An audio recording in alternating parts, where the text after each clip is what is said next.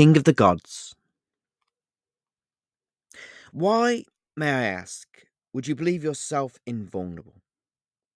As the human expression goes, I brought you into this world and I can take you out of it.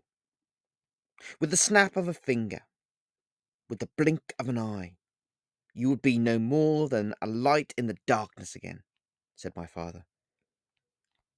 No, father. However, that will be your fate if you try to harm me in any way, I said sternly. Enough of this. I have played along for long enough. You may believe that you can defy me. You may think that you can hide between worlds and make whatever changes you believe need to be made to this world.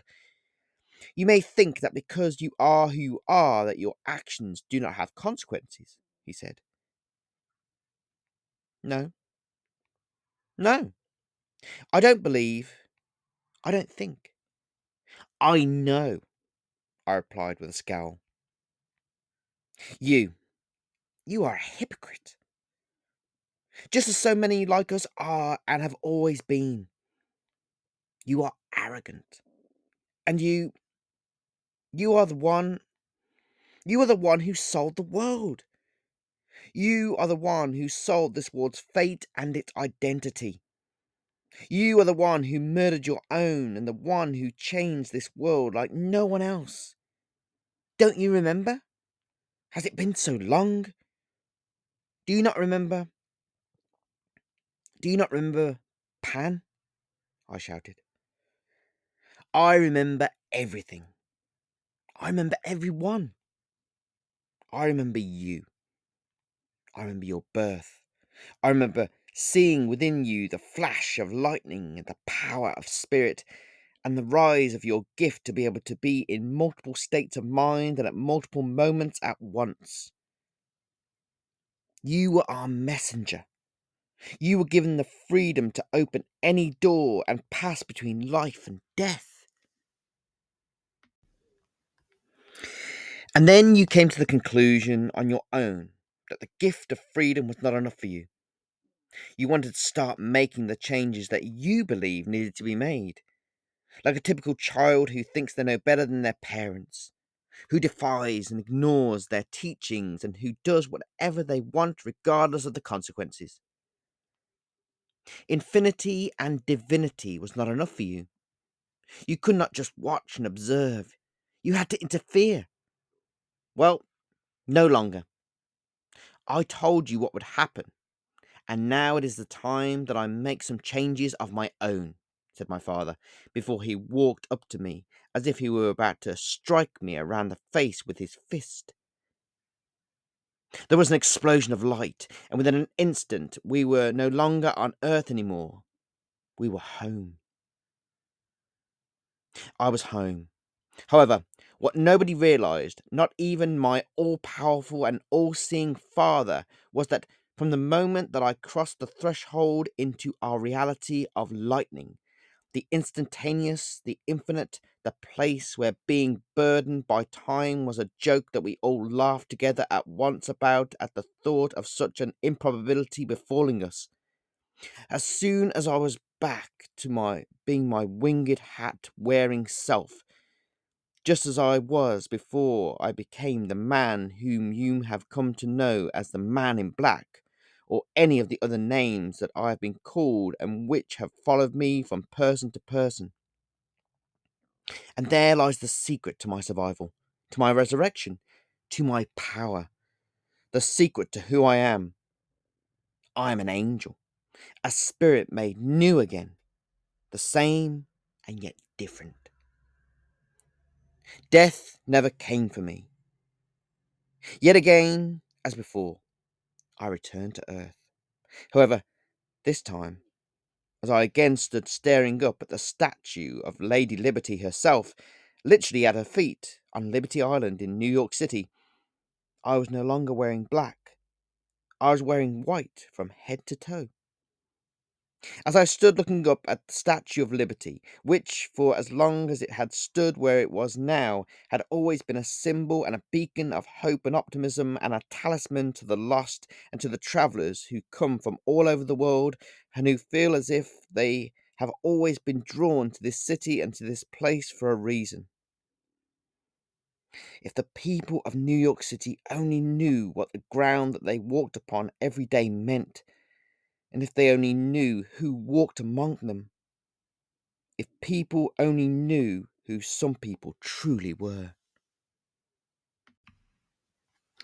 I bet I know what you're thinking. What happened? What happened when my father and I ascended and reached home? What happened to me? What did they do to me to punish me for what I've done? Well, unfortunately, it would be hard for anybody to understand, even for someone who saw and heard everything that happened.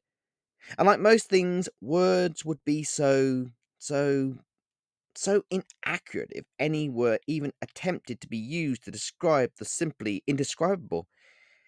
Even I would find it hard to find the words in any language in the universe to describe the actions, the intentions, the motivations of those with such power to create such epic waves of change throughout all reality, even with the subtlety of a smile or a look in the eye. However, I will endeavour to put into words the cause and effect that essentially dethroned my father, but for how long, I'm not sure.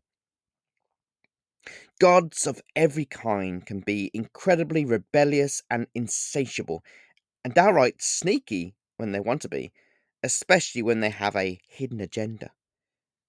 My father is a prime example of a rebellious god, and I can see clearly now where my rebellious side originated from. After all, my father once led his own revolution and overthrew titans so that he could be the king of the gods.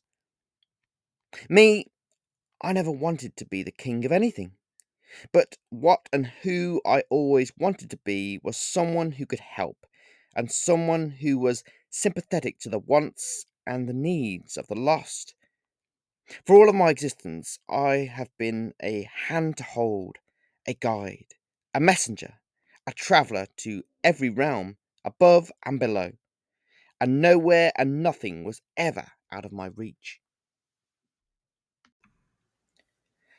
I used to be the first face that the dead saw after they died, and I was the one who guided them to the underworld. However, these days I'm more focused on keeping people alive for as long as possible, and guiding the living along the path of their destiny. When I returned home, after what seemed like an eternity, I instantly embraced my father and took from him the sky, the lightning, the thunder, and I brought chaos to the order of heaven. I brought down the barriers between realities. Every day for an eternity was the same day, because time was no more, and the other gods, my peers, my family, everybody and everything existed only in a moment, in a flash of light. And within transition, within that moment, I held counsel with all who see and yet remain at a distance from those who are so different and yet so entertaining. However, to achieve what I did, to essentially end reality as it is generally perceived by the vast majority, both human and god alike, I had to sacrifice something. Something that we all must at some point in our existence entertain the possibility of. I had to leave behind my name and forever scar my children, and I also had to sacrifice my home. I escaped and I returned to Earth. Now even more resolved than ever to show all the gods above and below what they cannot see and do not understand.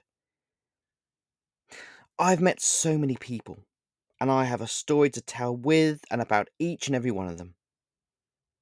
In my youth, if a god can have such a thing, I was a conformist and I was loyal. However, now I am a rebel, and I like being a rebel, because it gives me perspective. I like to think that even my father is a little proud of me, wherever he is. I'm sure he is angry beyond measure, outraged, and more than a little disappointed, to say the least. But in my mind, he only has himself to blame, because I am his offspring, and the one who is more like him than any of my siblings.